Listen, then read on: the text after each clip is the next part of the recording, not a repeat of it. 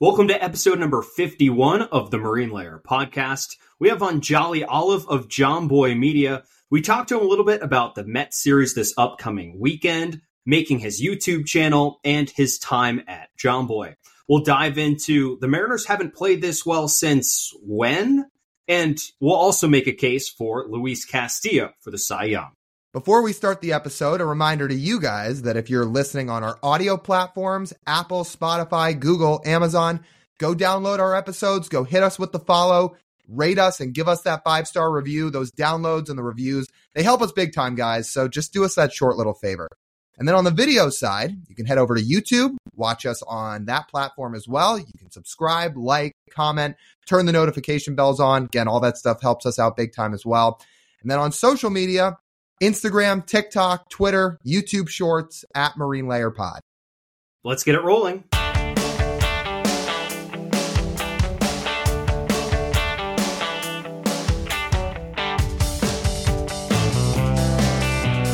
And we welcome you to this episode of the Marine Layer podcast, part of the Just Baseball Podcast Network, recording here on Monday, August 28th. And Lyle, I'm just going to say to you what I've been saying all weekend while watching Mariners baseball giddy, happy. I've just been saying, holy shit, dude. I cannot believe this. What if I had told you a month ago the Mariners were going to be in first place in the AL West? I would say you're full of shit. But something I didn't realize that I've recently learned that the Rangers haven't even converted half their saves. If you told me that fact as well, then I'd be like, well, that might make a little bit more sense. But that would also require the Mariners playing absurdly good baseball, which they have been. So it takes two to tango. And both at the same time. I mean, shout out our friend Jordan Schusterman. I thought he had a banger of a tweet this week when the Mariners took over the division. He said, how to lose a division in 10 days. And it's a screenshot of the Mariners going nine and one in their last 10 and the Rangers going one and nine in their last 10 it it almost never happens between two teams directly next to each other in the standings that there is nine games made up in 10 days. Like that does not happen.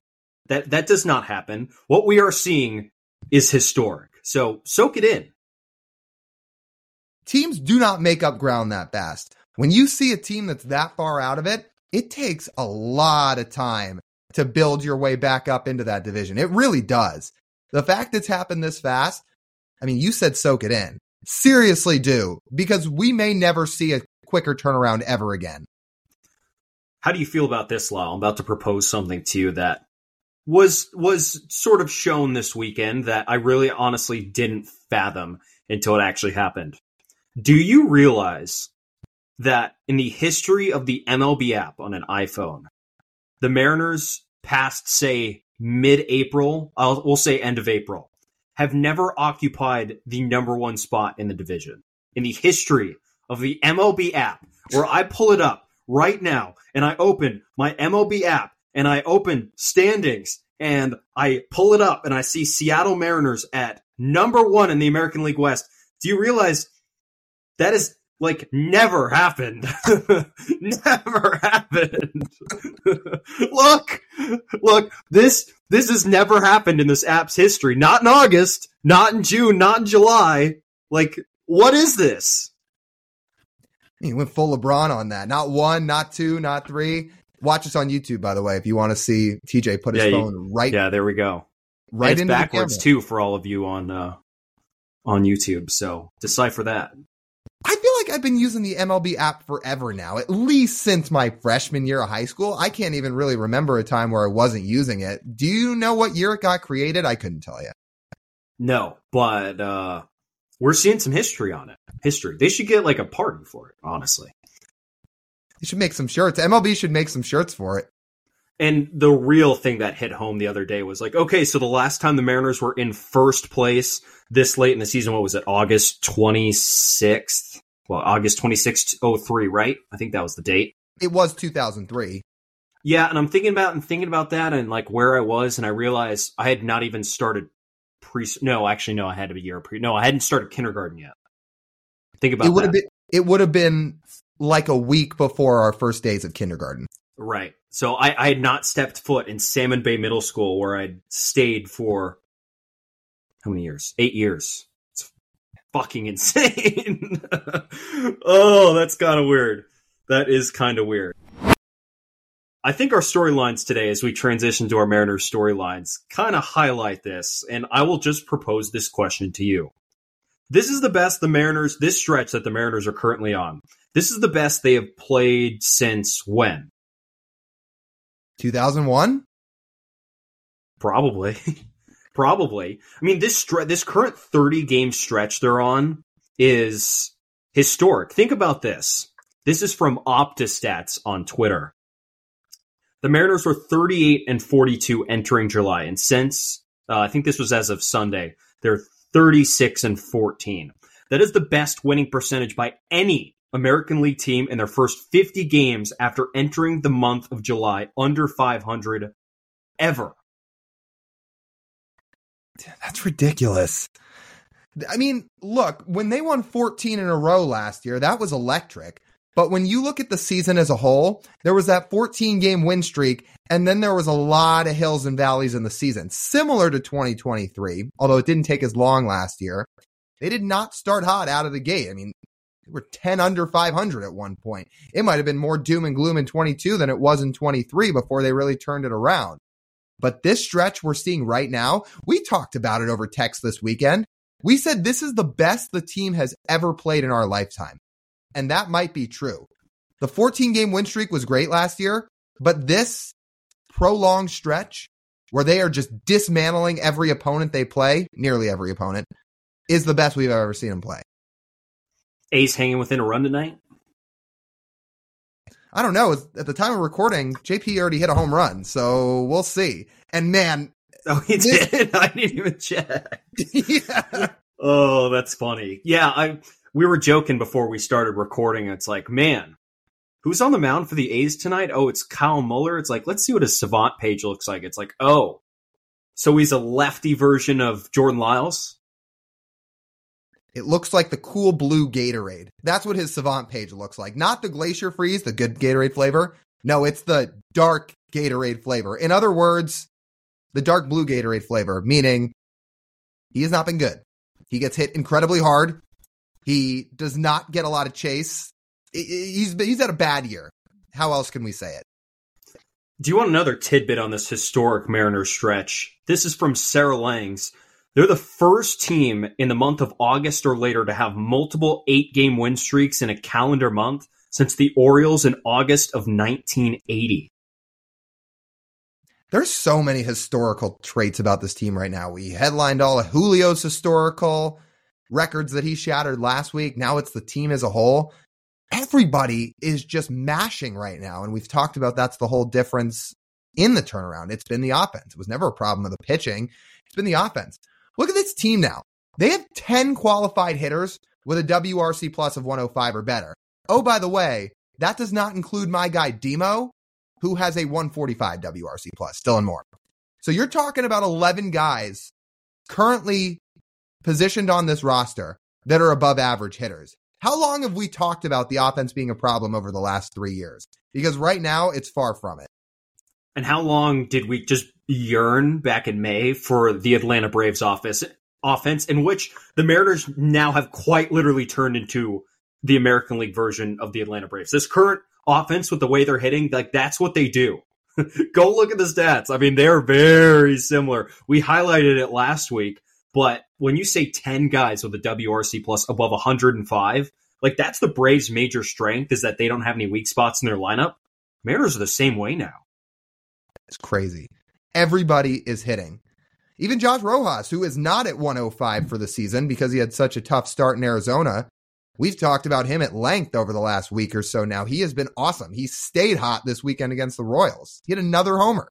He didn't hit any, he didn't hit any homers in Arizona this year. Here's some more context for you. I mean, we're just throwing out stats, but there's so many fun stats about it. I just want to, I'm just going to keep reading. Our, our friend Michael Fisher, friend of the podcast, runs the Codified account on Twitter. So over the Mariners' last 35 games, he says they're 27 and 8. Of those eight losses, the Mariners lost them by a grand total of 10 combined runs. 10 combined runs. And if we think about this current stretch where the Mariners had two eight game win streaks, and in those, around those two eight game win streaks, there were four losses, three of them were in extra innings, and one was a blown ninth inning lead. Like it's still it's still relevant. With a win tonight, the Mariners will match their franchise mark in August of 2001 with a 20 and 5 record. And you would assume because all three of these games against the A's are in the month of August. Now, I told you before this series started, the Mariners better sweep this series and win every game by five runs because the way they're playing right now, that's the only way that's acceptable. But the absolute worst case scenario right now, as, as it seems, is the Mariners end this month 21 and 6 in August instead of franchise record for wins in a month. That's kind of bonkers. For as good as July was, I mean, they're going to do more, they're going to do better in August. What a ridiculous month. Just, I mean, this team is so hot. Look at some more of the numbers. I know we're kind of going down with the numbers here and reading off a bunch of them. But since July 1st, Luke Arkins put out a tweet about this.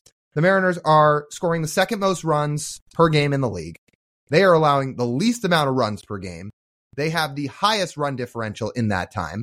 Also, their run differential for the season is now 101. It, that's fifth in baseball.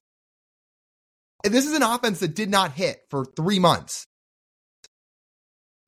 Do you, do you want some some more context on that offense? This is another one from OptaStats, a really underrated follow, by the way. They have this orange and grayish profile picture. If you're curious, they do sports on, stats on all sports, but their baseball ones are great, and they they've been all over this Mariners win streak. On this Mariners offense, this was during their second eight game win streak, and this was seven games into it. During that stretch, the Mariners had 93 hits, 39 extra base hits, 17 home runs, and 13 stolen bases. No other team in Major League history has reached all those numbers over a seven game span. I couldn't believe that when I saw it. I'm like, there's no way, but apparently that's true. Credit all these bats. We've talked about Julio being hot. It's not a well, it was a storyline on Friday, but let's just continue it here. Teoscar stays hot. He is by definition on a heater by everything he's doing right now. Everybody's hot. Everybody's uh, swinging it well. JP, about- I mean, JP is now past the entire shortstop crop, essentially. There is not one hitter that is currently on the roster who comes to the plate and I have it not in my stomach. Nobody. There's nobody that comes up to the plate right now where I say, yeah, I don't really want him up there. I am okay with every single guy being up there. Yeah, I am too. It's, man, this is magical. Now they got to keep going through September because as we've mentioned, we, we said, we sat here and we said, okay, the Mariners need to be three games into a playoff spot by the time they get through this weekend.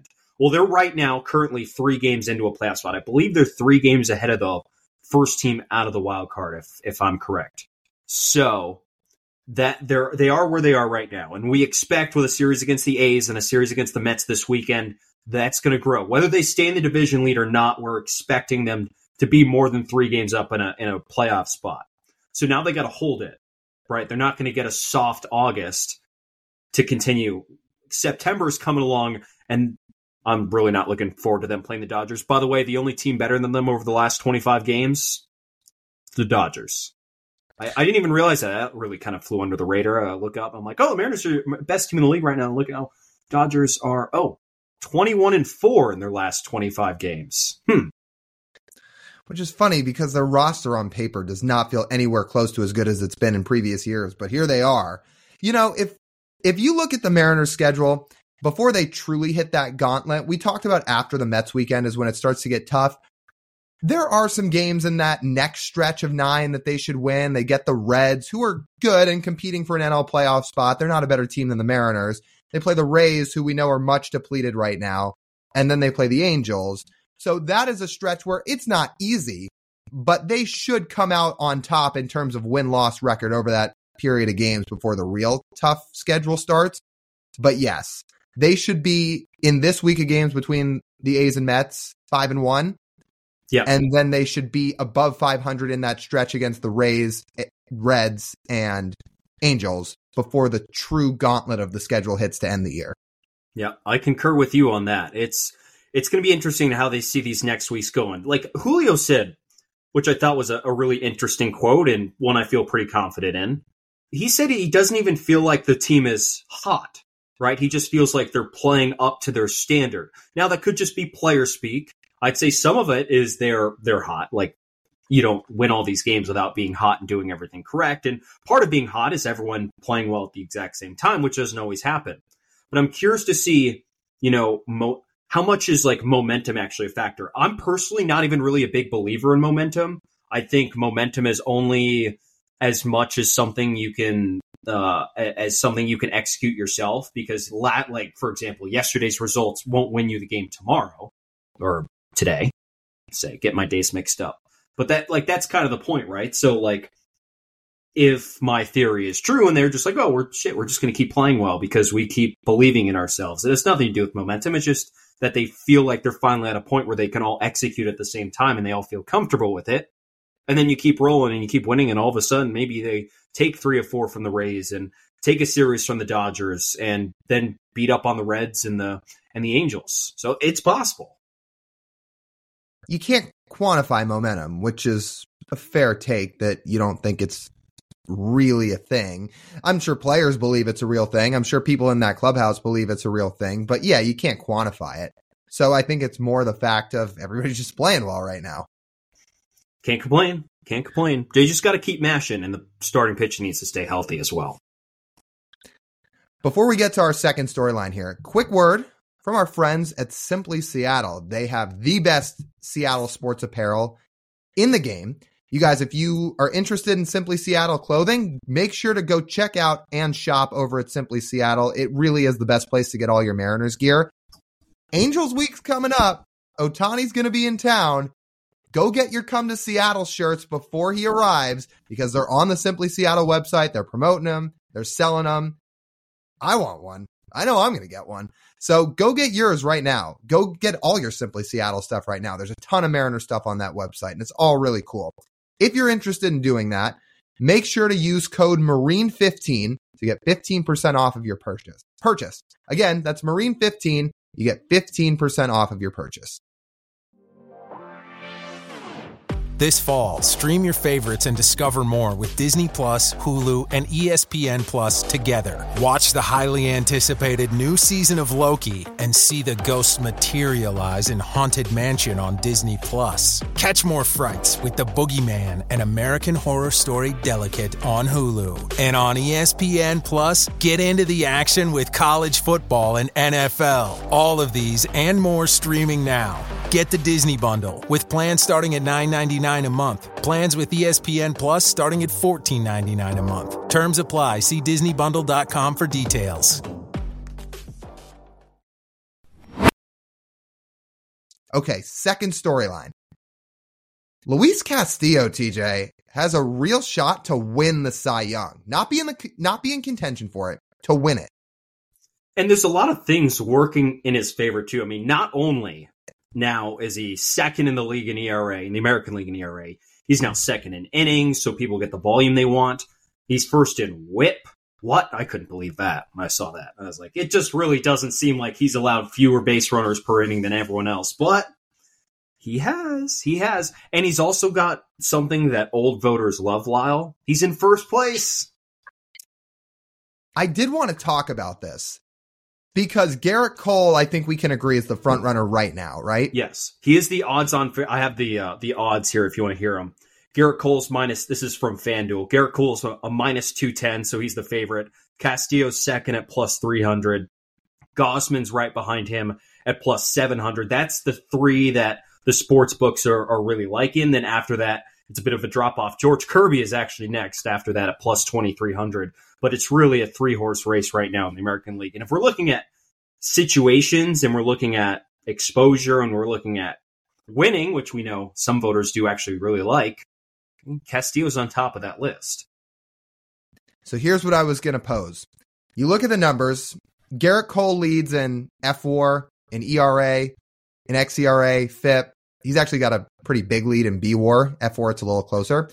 They are tied in strikeouts. Luis, however, has the edge in whip, XFIP, strikeout rate, walk rate. So it is close. And there's a real world where Luis could pass Gerrit Cole in a lot of these categories because a lot of them that Cole leads in, Luis is not far behind. If Gerrit Cole and the New York Yankees were the team having a surging month of August in first place in their division, and two guys were neck and neck for this race, who would be the favorite? Oh, it'd be Gerrit Cole because he's on the Yankees, East Coast, playing out of their minds. It's simple fact. So shouldn't Luis get the same credit? The fact he is the ace of a team that's the hottest in baseball right now and has a chance to win the AL West, where Gerrit Cole is pitching unmeaningful games and has been for a few weeks now? I don't know. I'm just saying, if old voters are big on winning, Luis is winning. Gerrit Cole's team isn't. I think instead of asking me that question, you should ask it to Jon Heyman. I think you'll get a better answer. Oh, you know Jon Heyman's voting for Luis Castillo. He's he's already mailed in his ballot. Oh, Yankee or Mariner? Oh, too easy for him. Yeah, yeah, that's a good point. That is a good point, and it's unfortunate because even with Gerrit Cole in last place, he might still win. He might just still win. I mean, again, he's got first first place in a lot of these categories, and for the most part, I mean, if you asked any rent, any I would say semi more than casual baseball fan who pays attention to the entire league, who's been the best pitcher in the American League this year, they would probably say Gerrit Cole.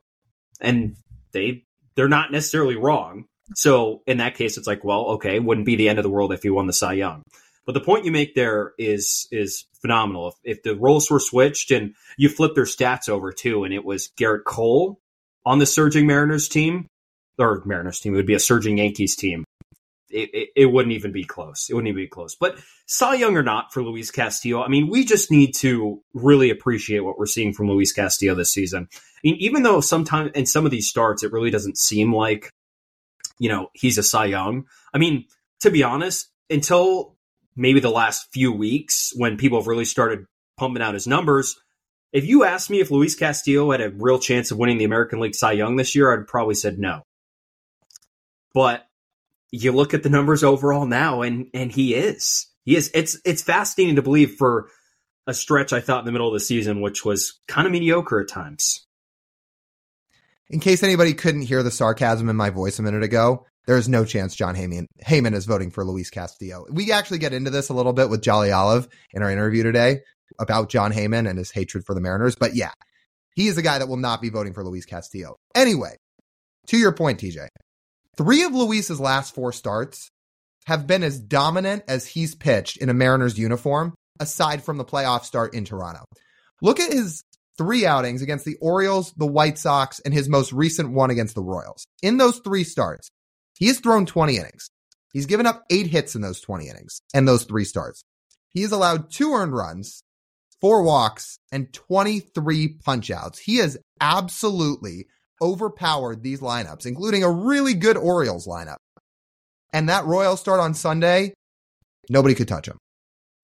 Yeah, and a couple of those starts he's had in that stretch, the Mariners gave him the ball as like, yeah, we have no bullpen left. Good luck. And you know what he's done? He is, as I put, as I labeled it in my notes, I know you love this part, where his ex dog came out you know how the, all the expected stats came out. His ex dog went into the 100th percentile and he went out there and he absolutely shoved. Here's this nugget on Luis. The Mariners were 10 out on July 19th when they played in Minnesota. Since that point, Luis Castillo has gone six innings in all eight of his starts. He's gone seven innings in half of them. That's what you want out of your ace. Even if the run prevention isn't totally down, I mean, you need that guy eating up innings, getting outs, and giving you a chance to win. And that's what he's done. And he really only had one blowout starts in that start in that stretch. A really strange game down in Anaheim where he gave up seven earned, and the Mariners still won anyway. Is Luis's ex him in the 100th percentile too? He's yep. him. Yep. Okay. So his ex dogs in the 100th percentile and his ex him is the 100th percentile. I think you should put that right in front of every East Coast voter's face and say, how are you not voting for this guy? He's a dog. He's him. And you'll have all these guys in their seventies being like, what is this terminology? It's like, it's, it's the, uh, it's the meme of Steve Buscemi with the skateboard and the hat backwards. It's like, how do you do, fellow kids? That's what those East Coast writers will be seeing looking at those X numbers. Yeah. How do you think you would explain X him to Jon Heyman? He's him, Jon Heyman. Luis is him. He'd be like, yeah, he, he is. He is. He is. But Gerrit Cole is, is my vote. No, he, uh, he'd be like, yeah, he is. He he Luis Castillo is is pitching well. It's like, yeah, but Johnny's him. You just don't get it, dude. You just don't get it. It's been so cool to see the Mariners' fingerprints on how Luis Castillo has sort of evolved as a pitcher. I didn't even realize this until it was brought up today. Adam Jude wrote an article in the Seattle Times that published today here on Monday, talking about the Mariners' attempt at going after the first pitch strike percentage record, by the way, which they are currently, uh, if they were the season were to end today, they would have the highest mark of all time, passing the 2018 Dodgers. As a team, this Mariners pitching staff has thrown a first pitch pitch strike 64.4% of the time. And, you know, it goes with their philosophy. Throw first pitch Throw a good, throw a quality pitch, but a first pitch strike every time. And Luis Castillo, when he was in Cincinnati, wasn't exactly a guy who had great command. I mean, his last full season he was there in 2021, he walked batters at a 9% clip. Two seasons before that in 2019, which is his best season as a pro so far, he walked batters over 10% of the time. He walked a ton of guys. But now we get here to Seattle in his first full season with the Mariners. And his walk rate is now 5.5%. And as we mentioned earlier, his walks and hits per innings pitch, base runners per inning, is the lowest in baseball. That's a that's the testament to the Mariners organization and to Luis Luis absorbing that information and executing it out on the field. Should we add in there that George Kirby ranks third in whip and Logan Gilbert ranks fifth? The Mariners have three of the top five pitchers in baseball in whip. And for those who don't look at whip that much, it literally means you are not giving up base runners. Those three guys who would probably be your three starters in a playoff series do not let guys on base. Simple as that. It's pretty good. And usually guys score runs by getting on base. When you don't let them get on base, they can't score. So simple math. Jason Churchill talked about it with us before the start of the season about the Castillo trade and the extension. He said, he thought the Mariners always internally believed they could get even more out of Luis Castillo than he was showing in Cincinnati at the time that they traded for him. I think we're seeing exactly that. Walks are down, throwing more strikes, still striking guys out. He's done everything well. I mean, he looks so good right now, especially these last few starts where he has been at the top of his game. Now, the big thing for Luis is he's going to need to finish strong. If there's one thing us Mariner fans know about Cy Young voters, there's a hell of a lot of recency bias. If he goes out there and has, even if the Mariners are solidly in a playoff spot, if he goes out there and has a blow up start the second to last week of the season, and Gerrit Cole doesn't, who do you think's getting votes? Yeah. Well, considering Felix to this day should have still won the Cy Young in 2014, but because of one blow up outing he had toward the end of the year, they yanked it away from him to give it to Corey Kluber. Yeah, that's it. Right. So Luis needs to finish strong, which we think he will.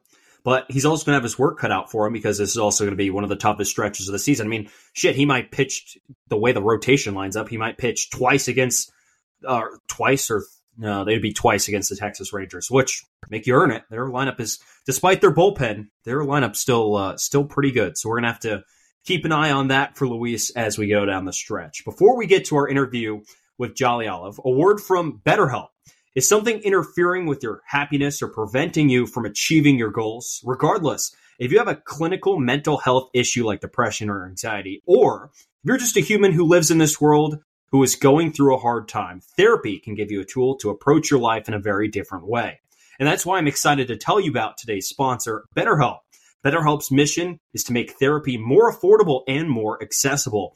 And this is an important mission because finding a therapist can be really hard, especially when you're limited to options in your area. BetterHelp is a platform that makes finding a therapist easier because it's online, it's remote, and by filling out a few questions, BetterHelp can match you to a professional therapist in as little as a few days. It's easy to sign up and get matched with a therapist. There's a link in our description. It's betterhelp.com slash marine layer pod. That's better H-E-L-P dot com slash marine layer pod. Clicking that link helps out this podcast, but also gets you 10% off your first month of BetterHelp so you can connect with a therapist and see if it helps you.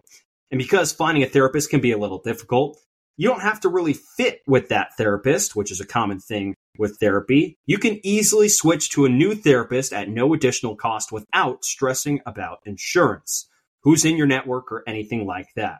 So if you're struggling, consider online therapy with BetterHelp. Click the link in the description or visit betterhelp.com slash marine layer pod. Okay. We had a great conversation with Jack Oliver, otherwise known as Jolly Olive. Good timing with the Mets series coming up this weekend. As we talked with Giraffe Neck Marc earlier in this year, it's a while ago now, but friend of the pod, Giraffe Neck Marc, talked about some of those storylines between the Mets and the Mariners. Didn't really dive into that quite as much with Jolly, but it's very interesting to learn about his YouTube channel, what's gone wrong with the Mets, and working at Jomboy Media. All things I think are a part of a very interesting conversation we've had, and we're glad to finally able to track him down. He was awesome. I will say, I think he might be one of the tamer Mets fans. Is that a fair way to put a spin on this? He really knows his stuff. His content is awesome, really fun to talk to. I would say he has a pretty level head on him about the Mets and where this team's future is headed. Where sometimes we know fans in New York aren't exactly like that. I think he had a pretty good perspective on it. Yeah, he did. And we've been trying to track him down for months, to be honest, scheduling and setting up a time. So it's been really nice to finally actually get him on. It was nice. And again, the timing worked out too. And it was also nice. We did meet him at the Jomboy Media event they held in Seattle at Optimism Brewing at Capitol Hill during All Star Week. It was good to get that initial connection there and finally make it happen uh, on the podcast. It was great. It, we, when did we start messaging him? Earlier in the year, April, May. Like we were trying to. Yeah, it was we right try- when the season started. We were trying to coordinate schedules, and obviously, he's always doing a bunch of stuff. He's really busy with all the stuff he's doing over at Jomboy. And he said, honestly, what if we did this? The Mariners and Mets are going to play first weekend of September. What if we did it a little bit before then? That would be a perfect time to set it up and it would be relevant to both our teams. And we said, great. Saw him at All Star Week, got to actually meet him a little bit in person, get to talk to him. And then we're like, hey, we still good for that week of September? And he said, sure, end of August. He's like, absolutely. And here we are. We did the interview. He was awesome. Tells us a little bit about really what makes Jomboy click, what made his channel blow up. He does a bunch of really cool content, and we get into all of it with him here. So let's get you to that interview. Let's hear from Jolly Olive. All right, we've got Jack Oliver on with us. You guys know him much better as Jolly Olive, baseball YouTuber, also of Jomboy Media, and maybe a better term would just be the Jomboy quiz guy. Jack is is that what most people know you as, the trivia guy? A lot of the uh, the new viewers, I think they they got to know me as the the trivia guru. But I, you know, I'm a I'm a man of many, several outlets, I guess. How many hours does someone have to put into baseball reference to earn that title? You know, I, I've spent my fair share, probably more than I am proud to admit. But uh, believe it or not, there are people in that office that have spent way more than I have and will know more than I ever will. So, what's the trivia ranking in the office? Oh, good question. What a what a way to start. Um, well, the great, the beautiful thing about it is that everyone is kind of a specialist in a different game. If you're thinking of the baseball recall game where they count backwards for a certain category, it's obviously Lucas. If you think ref guess, obviously you probably point to Max or even Jake has had a lot of wins. Uh, so it varies, you know. The the Connect crew is kind of BBD, Adult Feely. So I try and cater to everyone's strengths so they all get their own spotlight. Now, are you guys allowed to be on Fangraphs in the office, or is it just totally prohibited? It's reference only. Oh no, I, am I'm, I'm a big Fangraphs guy. I got my own account and subscription big fan of what they do. Um, you know, uh, uh, the one of the beautiful things about uh, baseball stat heads is that each interface kind of offers something different, and if you're into certain things, you'll probably lean more one way than the other. Also, it just kind of works in my brain. I like that each of them are a different color. Like reference is red, Fangraphs is green, Savant's blue. It's like you know, perfect. Well, speaking of blue, for those who don't know Jolly, he is a fan of the New York Mets. This series is coming up between the Mariners and Mets. It'll be at the time of recording it, it'll be next weekend, but here in early September, that Friday, Saturday, Sunday. And when we planned to have you on, originally, all those months ago, I figured, oh, this will be a marquee series come early September. When we got about halfway to that point, I thought, oh, both of us are going to be, or all of us are going to be miserable sitting on this mm-hmm. podcast talking about our teams. And now TJ and I have picked up a little bit of optimism in the last few weeks, to put it lightly. should. But what's your vibe check these j- these days, Jolly, on where this team's at? You know, I mean, the uh, the band-aid has been ripped off, which I'm actually I'm actually pretty grateful for because I've, I've watched a lot of Yankee fans go through um, the crumbling of their own hope when their team didn't buy, didn't sell, kind of just stuck in it. Um, Steve Cohen and the front office kind of cut the string on my fandom, and they said, "Hey, come back next year. This year's kind of a wash." Uh, so I've kind of just been watching passively and a little bit leisurely, and it's also opened the door for me to watch a lot of other teams that I didn't watch a ton of last year because the Mets won 101 games. And one of those teams is your Seattle Mariners, who have been playing a lot better uh, of, of recent. And um, I've had some spots on baseball today, so I've kind of really had to brush up on my knowledge of what's going on. And the team's just hitting, man. The, the Mariners figured out how to hit again. I mean, it obviously starts and ends with Julio, uh, but that whole lineup is back above uh, an 100 OPS plus, which is exactly where you want to be. And uh, I really liked that. Uh, I forget who who posed the question, if it was us or somebody else.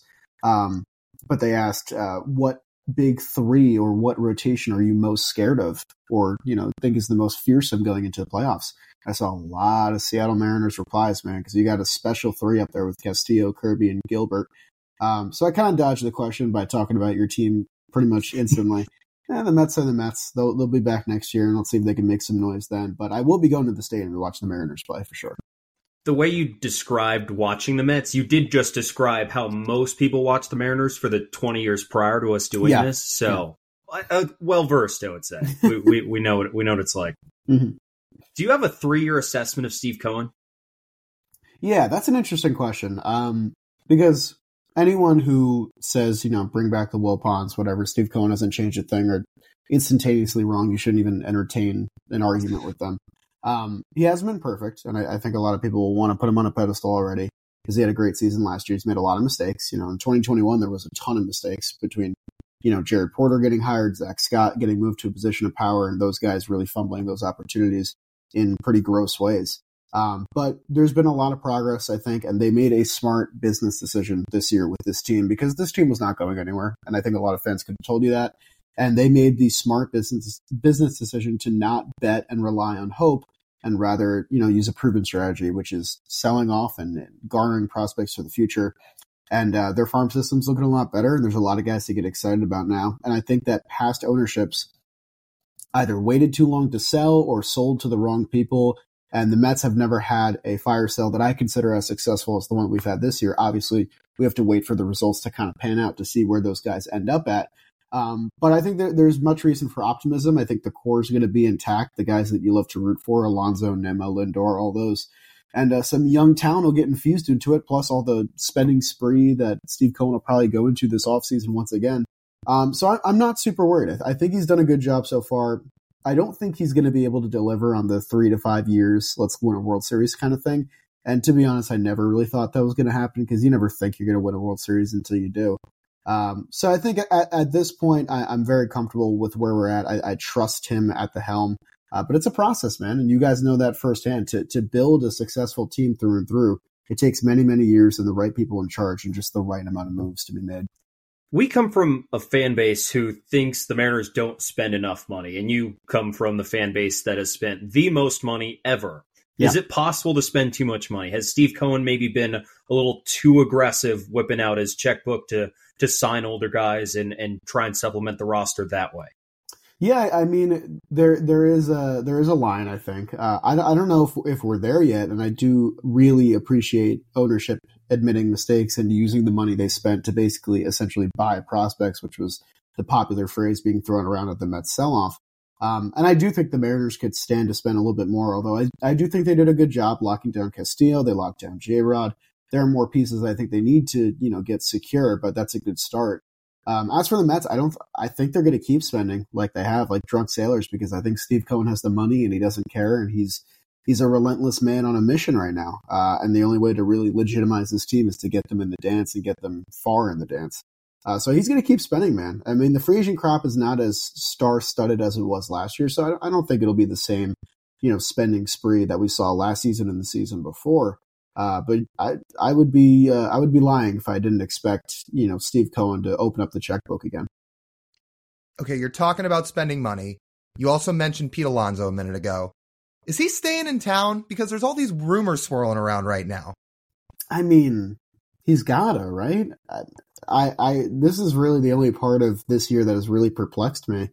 Um, all the moves they made, I, I pretty much agreed with in trading Verlander, trading Scherzer, uh, but trading Alonso. I mean, the the package has to be substantial. I mean, this is a guy that's on pace to not just break every franchise record, but shatter every franchise record offensively in, in Mets history, a team that's been around for 60 years. Uh, to think that he's going to be that easily replaceable uh, is is a tall task. I mean, we I've seen teams do it in the past. If you remember, the the Rangers traded Mark Teixeira, they got a haul back that ended up getting them into the World Series back to back years. Um, but it's rare, man. And uh, prospects, you really you really never know, even with the best ones. Uh, so for Pete Alonso to be dealt, it would have to be a surefire deal. And if you were going to get that deal, it probably was going to happen at this deadline when he had a year and a half of control. Now you're approaching next year, and if you do try to entertain a trade for him again, he's going to be a rental at that time. And whatever value you get back probably won't be as much. Plus, if you trade him, he's probably not going to want to sign back here because you're the team that just traded him. So I think the Mets are going to try and work towards an extension this offseason. But if not, Pete Alonso might have the contract year of all contract years next year and make Steve Cohen really open up the checkbook. Why wouldn't they sign him? I mean, it's a it's a number of reasons. I, I think one is that they project him being a DH in the future. He'll be entering free agency when he hits age 30, which is always kind of scary in the baseball realm. Um, and, you know, power tends to wane as you get older in age. But Pete Alonso is not just any power bat. He's a very special power bat, a guy that can hit you 50 any season if he stays healthy. He might even do it this year in what's been a down year for everybody. Um, so in terms of, of, them entertaining that trade, maybe it's just because they have a lot of large contracts on the books already. They have Lindor for the next however many years, Nimmo for the next eight years. Um, if they don't view Alonso as a pure part of that core, then the right course of action right now would be to trade him. But I just think he's a guy that you can supplement with other great offensive bats in the lineup and really make a powerhouse of an offensive team with him and Lindor at the center of it. Um, so I, I, still don't understand a lot of it. I think it got leaked out by opposing teams, specifically the Brewers, because I think the Mets are headhunting some of the guys in their front office. So it kind of makes sense that they would want to deter that whatever. Point stands. I, I, I think the Mets trading Alonso is like trading, you know, Tom Seaver. I know it's a, a, bit of an exaggeration, but you're trading a guy that has a chance to be on the Mount Rushmore of your team's history. There might be some other things that people forget in terms of Steve Cohen weaponizing his money. It's like he's not just buying players. David Stearns, I, I saw your tweets about. I mean, he has really rebuilt Milwaukee and turned them into a, really a, a, pitching factory alongside yeah. a, a, really solid winning team in a, in a low middle market. And all of a sudden you're like, okay, now you have unlimited resources. Go ahead. Yeah. Like the, the, the sky's, the sky's the limit for you. So, I mean, especially when you consider what kind of team the Brewers were before he came around, along with Craig Counsell and the other guys. I mean, that was a team that, if they snuck their way into the NL Central Crown, that's considered a really successful season. Now they're a winning team every year. I think they're going to win their fourth division title in the last like six years or something like that. Um, they haven't gotten the big one yet, obviously, and I, I just don't think they spend enough or draft well enough to really ever get there unless they get some kind of amazing player. Um, so if I'm a guy like David Stearns, maybe I am thinking about, okay, well, I can do more if I have more resources. Maybe I do want to jump ship and see what else I can do with the, my maximum amount of potential. Um, but it's a big jump because it's a big city with a lot of big expectations that have not been met yet.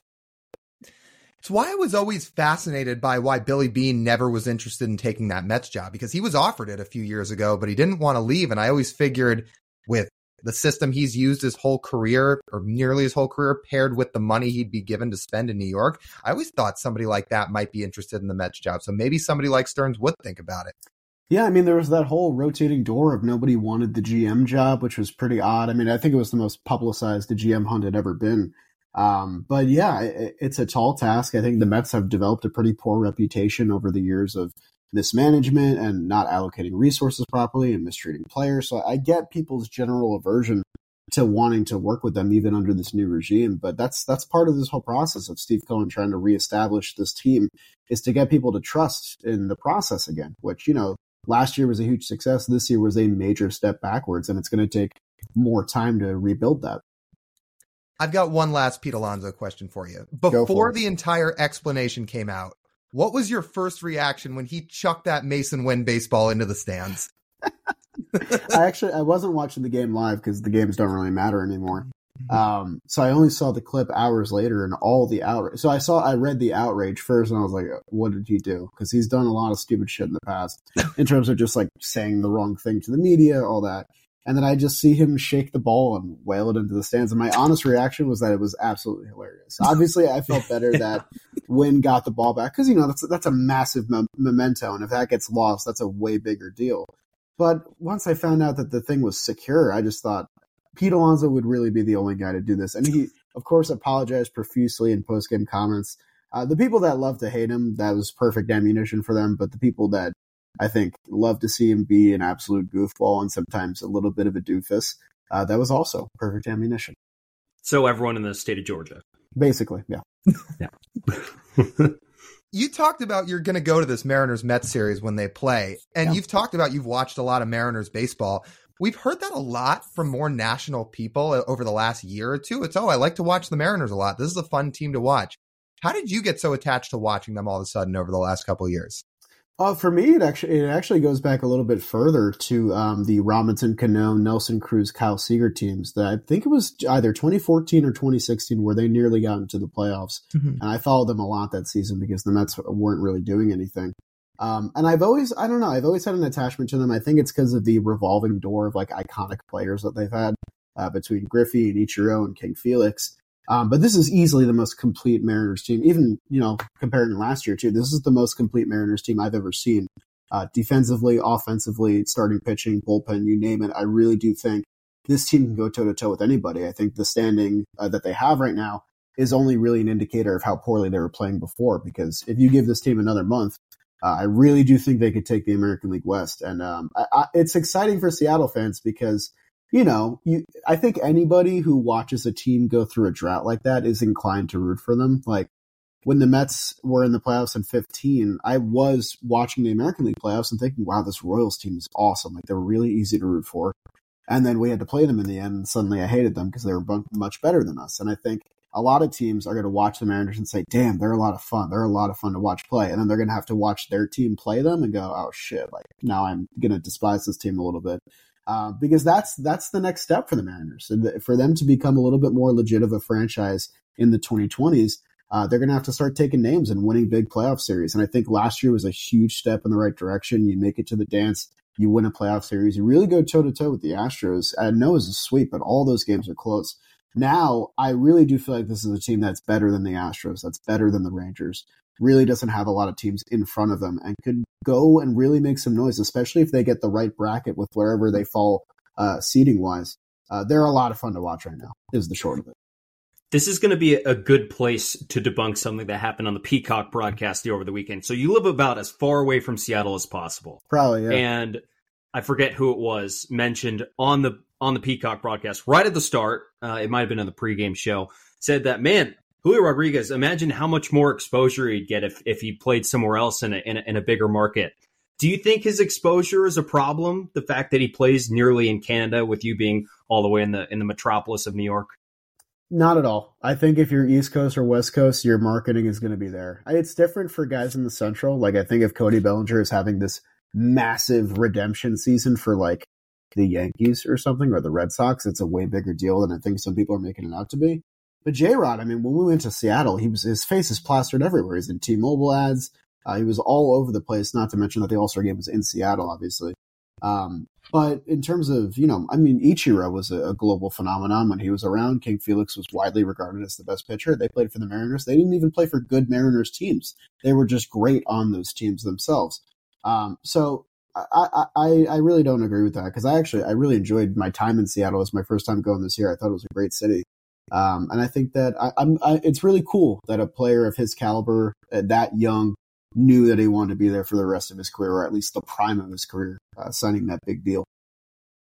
It is interesting that that's still a narrative, and maybe there'd be a little bit more exposure if a player like that is on the East Coast, but just a little bit. It's not like Ohtani doesn't have his exposure. It's not like Mookie right. Betts doesn't have his exposure. It's exactly. not like the West Coast is some like far off foreign land. These guys are still all over the place. Exactly. Totally agree.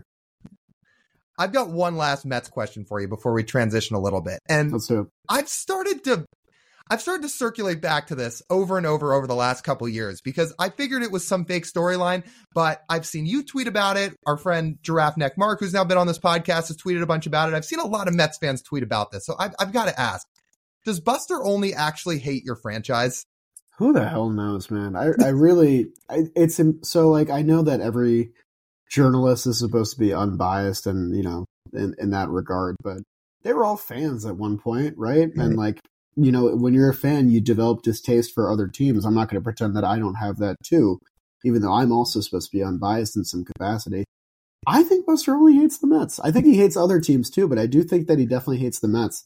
Um, and I think you know what you know what I always remember. A lot of people remember recent stuff. I will always remember him telling Mets fans um, that he would bet the family farm that George Springer was going to our team to play center field, and then the next day he signed with the Blue Jays on a six-year deal. Uh, because I think he just did that to get our hopes up, and I won't ever forgive him for it. Even though you know Nimmo's been great and Springer's been fine, uh, that got my hopes up and it pissed me off. This podcast is represented well, though, by each having a team that a national reporter hates. Have you seen? Have you? Does it? Does it seem to you that Jon Heyman hates any teams? Because to us, it mm. it appears that he he you makes it a point to. Yeah, I think so. I don't. I think, you know, I don't know what so. team Jon's a fan of. Um, I think he he hates the Yankees a little bit, which is where Aaron Judge came really? from. Yeah, I think I think so. Um, huh. I don't know. I I'll have to look into that. Um, he is, um, seems kind of miserable, to be honest. Oh yeah, seems like he hates I, a lot. That I can agree with. I think a lot of the major guys are just miserable at this point. They've had the jobs forever. Yeah, that that is a storyline out here. Just just I guess FYI, Mariners fans fully believe, not just us, but the fan base in general thinks, oh, Jon Heyman hates this franchise. Well, you know that's not, you don't really want him to like your franchise, you know. no. That's that's probably fair. you know, you've been in the media world for a few years now. I mean, you started your YouTube channel. I mean, I, I guess that's where you really got your start. And when we met you during All Star Week, you were telling us how I didn't go to school for sports media. I didn't really think this was going to be my path, anything like that. But how did you start your YouTube channel? Because it's really grown over the years. I appreciate it, man. Um, yeah, we, we had a couple great conversations when we met at the brewery in Seattle, which was awesome. Thank you to anyone who's listening that was also there. We had a great time. Um, for me, it, it was um, I was working uh, a tutoring job. I was actually working two jobs in college. Uh, the pandemic hit, so everything got kind of paused. And I used to be a playwright. I used to write a ton, but I used to write primarily short plays. Um, and when no one was putting on plays because COVID was happening, I had to kind of shift my writing itch towards something else. And I always watched baseball. I actually didn't have any friends in college that watched baseball, so I never talked about it with anybody. Um, so that was a really good way to, to kind of use it as an outlet because baseball also wasn't happening at the time. So I thought, oh, what a, what a great way to engage with other people because they're probably in the same boat as I am. I'll just throw it out into the nether and see what I can find. Um, writing articles does not go great, especially when you're starting from the ground up. Uh, so I just tried my hand at iMovie to see what I could throw together. Um, and a big part of it was just listening to other people and reading other blogs and seeing what what narratives they came up with and trying to mimic those. Uh, and it only took five or, or six videos because I think everyone was just looking for the same kind of content uh, before one of my videos really took off, and then the channel took off from there. Uh, but it's a grind, man. Especially that first year. I think I was at one point I was uplo- uploading three videos a week, uh, all of them at least eight minutes to hit that threshold, and it was it was a ton of time consuming. But I really really loved it, and I still do. Um, and it's been nice to be with Jomboy Media to help kind of like diversify what I do. So now I'm I'm down to one video a week, and I do trivia videos and podcasts and all that other stuff. Uh, so it's great to kind of be involved in every capacity in terms of baseball media. But I'd be lying if I said this is what I thought I was going to be doing. You know, from 2019 to now, uh, it's it's been a big time roller coaster that's really only gotten started, which is pretty interesting. What do you think is something that you and Jomboy Media fill in the media space that wasn't there before? Ah, that's a good question. Uh, I, I don't think a lot of people proclaimed that John Jomboy Media is like trying to save baseball, and I, I don't think that's the case. I think it, I think w- part of what makes our our content great is that it's a mix of fan perspectives and established uh, analyst perspectives, and also former athletes. And I think those are like three key voices in sports commentary. And when you're able to bring that all together, uh, you can get some really interesting conversation out of it uh, but also the fact that we don't take ourselves too seriously. Like I don't, I don't think that we think of ourselves as baseball journalists uh, in any real capacity. Um, but you know, we've taken advantage of a lot of great opportunities to work with great people and very smart people. And uh, I'm glad that a lot of people have been along for pretty much the entire ride at this point uh, to watch it all go down. Um, but I mean, the fact that I get to chat with Chris Rose or Trevor Plouffe once a week is is a blessing, and it's helped me learn a lot and I get a lot better at what I do. And I think a lot of people listen in and recognize that, and that's really cool. What does a guy like Chris Rose bring to that? I mean, talk about like a superstar media personality. Yeah, he. Um, I remember the first conversation I had with him. I, I think I fawned a little bit too much, or was a little too starstruck because that was a guy I watched non-intentional talk all the time, and uh, he definitely helps you in getting to take yourself a little bit more seriously and feel a little bit more confident. Um, so after a few episodes of Baseball Today, where we worked together for the first time, uh, I found myself more engaged in conversation, willing to say more, willing to offer my piece. And uh, I think he's really good at bringing that out of his co-host, but also challenging you. And you know, if you have, if you present an opinion, he's going to contrast it and try and get you to expand on it. And I think that leads to a really great conversation. How did you wind up at Jomboy Media after starting this YouTube channel of yours? Uh, so I, I, was doing YouTube for I want to say probably a year at that point, or maybe less than a year. Uh, no, a, a year because it was July. Uh, and I had just I had become friends with a lot of people on Twitter. Was trying to collaborate as much as I can just to get my name out there and to network a little bit. Uh, so I worked with other channels like Stark Raving Sports and Giraffe Neck Marc that you mentioned before. And I had always really enjoyed watching breakdowns, and I would interact with Jimmy and Jake on Twitter. Um, didn't get too much traction there, but I would I would DM once in a while with Jimmy, and one of the times I DM'd, he happened to just reply and say, Hey, you live in the New Jersey area, right? We're in the Bronx.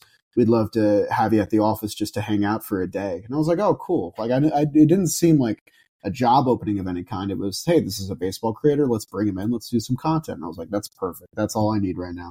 Uh, and then at the end of that day, they asked me if I wanted to join the team. And obviously, it was an instant yes. And uh, from there, it's been pretty amazing.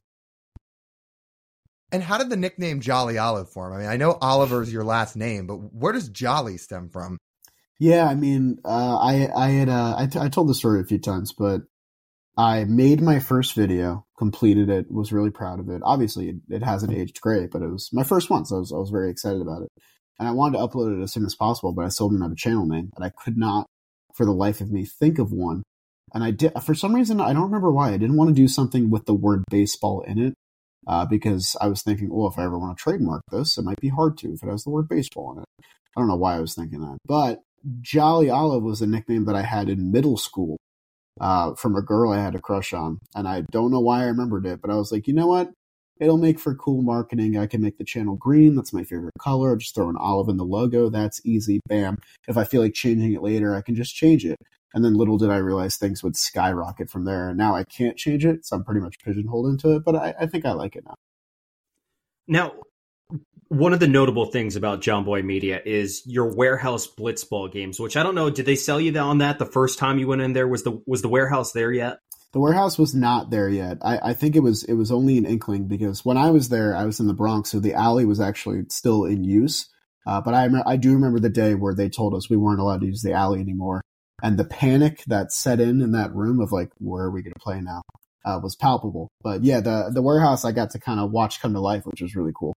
So one of your defining moments at Jomboy Media is your home run you hit off your boss Jimmy. I mean, right. can you describe that feeling? The the just the uh, the the matter of of I got you. Yeah, I mean, uh, it was it was funny because what a lot of people forget is that before we went into bracket play, there was two regular season games, and then the top seeds got to pick who they played. Um, so I was with a really good pitcher, Drew Davis, who pitches in Major League Wiffle Ball, um, and he was able to allow no runs. So we were able to win one game, and then we lost one game in extra innings. So I believe we were the two seed. And a lot of people thought we were going to pick one team, but I told Drew I had no hits at this point, and I was like, if you want me to hit, I think we need to pick Jimmy and Jake because I think I can catch up to their speed, but not anybody else's. And Drew didn't like the idea, but he let me do it because he wanted to see if I could hit and help him out. Uh, so we picked them, and everyone kind of like scoffed at it, like, "What are you guys doing?" Because they had just come in second in the last blitzball battle. They were a very good team. Um, but then the decision got validated because I kind of just got real mad in my second at bat, uh, let a violent swing go, and it happened to just connect in the right spot and made a little moment. It was cool. What is it about the blitzball content that really grabs people? Is it just like a more fun version of a, of a kind of serious game? I think it. I think it's um, the the backyard spirit and kind of the competitive nature of like siblings playing, where like you want to win, but you're not taking it too seriously. You're keeping it light, but there is that competitive edge there, and then it's maximized by the production value of it all because the production that goes into warehouse games is insane. And I think without the production value, a lot of people wouldn't care as much. But when you have 12 different camera angles and, and uh, the crowd reactions and jerseys and all this that goes into it, it helps you take it a little bit more seriously as well, as much as seriously as we're taking it. And I think, weirdly enough, one of, one of the biggest things that a lot of people who compete in the warehouse agree on is the fact that you're you're in there for three days straight and there's no windows means you, you kind of you're just living in the warehouse and it's all you really think about. And when it's all you think about, naturally you want to win more because everyone's there competing for the same thing. So I think it's a mix of the production and kind of us taking it as seriously as possible that uh, makes it turn into a really good product.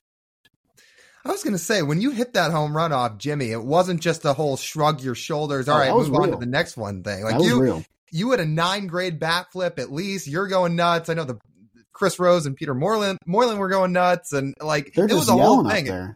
Yeah. Kudos to Peter Moylan for saving the call because we we actually we isolated the vocals after just to see what the call was, and it's just Plouffe and Rose screaming, and the entire they're just going ah ah, and luckily Peter has the wherewithal to actually put some words out into the sphere, and he ends up putting together an amazing call in the home run, which kind of puts it all together really. I, I think that whole thing is so cool. Like TJ was just saying. And now the fact that you guys bring other people from the outside in, like I saw you guys just had the Savannah Bananas in, and all these people are invested in it now. I mean, it, this thing's taken on a life of its own, it seems like, with the warehouse games. Yeah, it's it's really on the ground floor. It's a very cool thing, um, and I, I I'm really excited for because there are really fun plans that we have in store for next year that I, I can't divulge yet. Um, but it's going to get people even more invested in the different games that we have, and I think it's going to be great. Is there anything you still hope to do? I mean, I would assume the answer to this is yes, but things that you still hope to do in your media career moving forward? Like, is there anything on your bucket list that you're really itching to do? Uh, you know, it's interesting because I, I I'm always cautious in terms of setting goals because I never want to be disappointed with where I'm at because I think you know whatever opportunity you get, you should take and you should maximize it to the best of your ability. Um, but if you ever get to the point where you're like, I'm I'm expecting to do this at some point in my life, you might leave yourself disappointed. Um, so I think my my biggest goal is to just continue seizing opportunities and improving myself and uh, trying to diversify my palette because I think joining Jomboy Media was really, really important in terms of me branching out into other content and networking and meeting other people and taking myself a little bit more seriously. And now I'm just excited for what other opportunities can come through that because, you know, five years from now, this cycle may get a little stale and I might want to try something new. And all I can do is just be as ready as possible for those opportunities. Well, that's all been, I mean, that's all awesome. And, and just to watch it from afar and seeing what you guys do from afar and, and like all the unique content, the way you bring fans in, like you, you pick niches that for a long time just haven't been tapped in the baseball world. And I think that's what makes Jomboy Media so, so unique is it doesn't really stem from anything. It's, it's your own idea. I even think about the whole, um, not immaculate. I mean, kind of your own version of the immaculate grid before the immaculate grid came out. right. And right. you guys were doing it before it was popular. That like, that's your thing. And that's it's really cool to see it kind of take on a life of its own. I, th- I think some people message me and were like, "Hey, are you getting anything for this?" And uh, I wasn't the first to do it. I won't be the last. And I'm just happy to see other people take the idea and continue to breathe life into it because I think it's great that like baseball is so hot right now and like it's the hottest it's been in 20 years, and everyone is, you know, talking about it, playing different games, enhancing their knowledge, getting even nerdier than they were before. And for me to have a shred of influence on that, I'm I'm very happy to. Well, Jack, this has been awesome. We've loved talking Mariners and Mets with you. We've loved talking about your media career with you, and we're looking forward to the series next weekend. Maybe you're not, but we are. You know what? It's it's win win because if the Mets win, cool. If the Mariners win, that means they're one inch closer to that division title. So no, house money. That's money. Well, this has been awesome. We certainly hope to do it again at some point. Hell yeah, guys! Thank you so much for having me. That conversation with Jolly Olive was awesome. Hopefully, you guys got to learn a little bit about him and his journey. And here's to a good series this weekend between the Mets and Mariners. Let's hope the Mariners take two of three. With that, that'll just about wrap up this edition of the Marine Layer podcast. You guys know the drill. You want to listen to the full form podcast, you can do so on Apple, Spotify, Google, and Amazon. If you do that, make sure to follow us, download the episode, and give us that five star review. The reviews and the downloads help us out big time. And it's only a couple extra seconds, guys. So make sure to go do that. Then head, then head over to YouTube, watch us on the video side, subscribe, like, comment, and turn those notification bells on when you head over to the YouTube channel. And on social media, check us out on Instagram, TikTok, Twitter, and YouTube shorts at Marine Layer Pod. We've got a bunch more player content coming, so stay tuned for that. That's TJ. I'm Lyle. As always, we thank you guys for tuning in. We'll talk to you soon.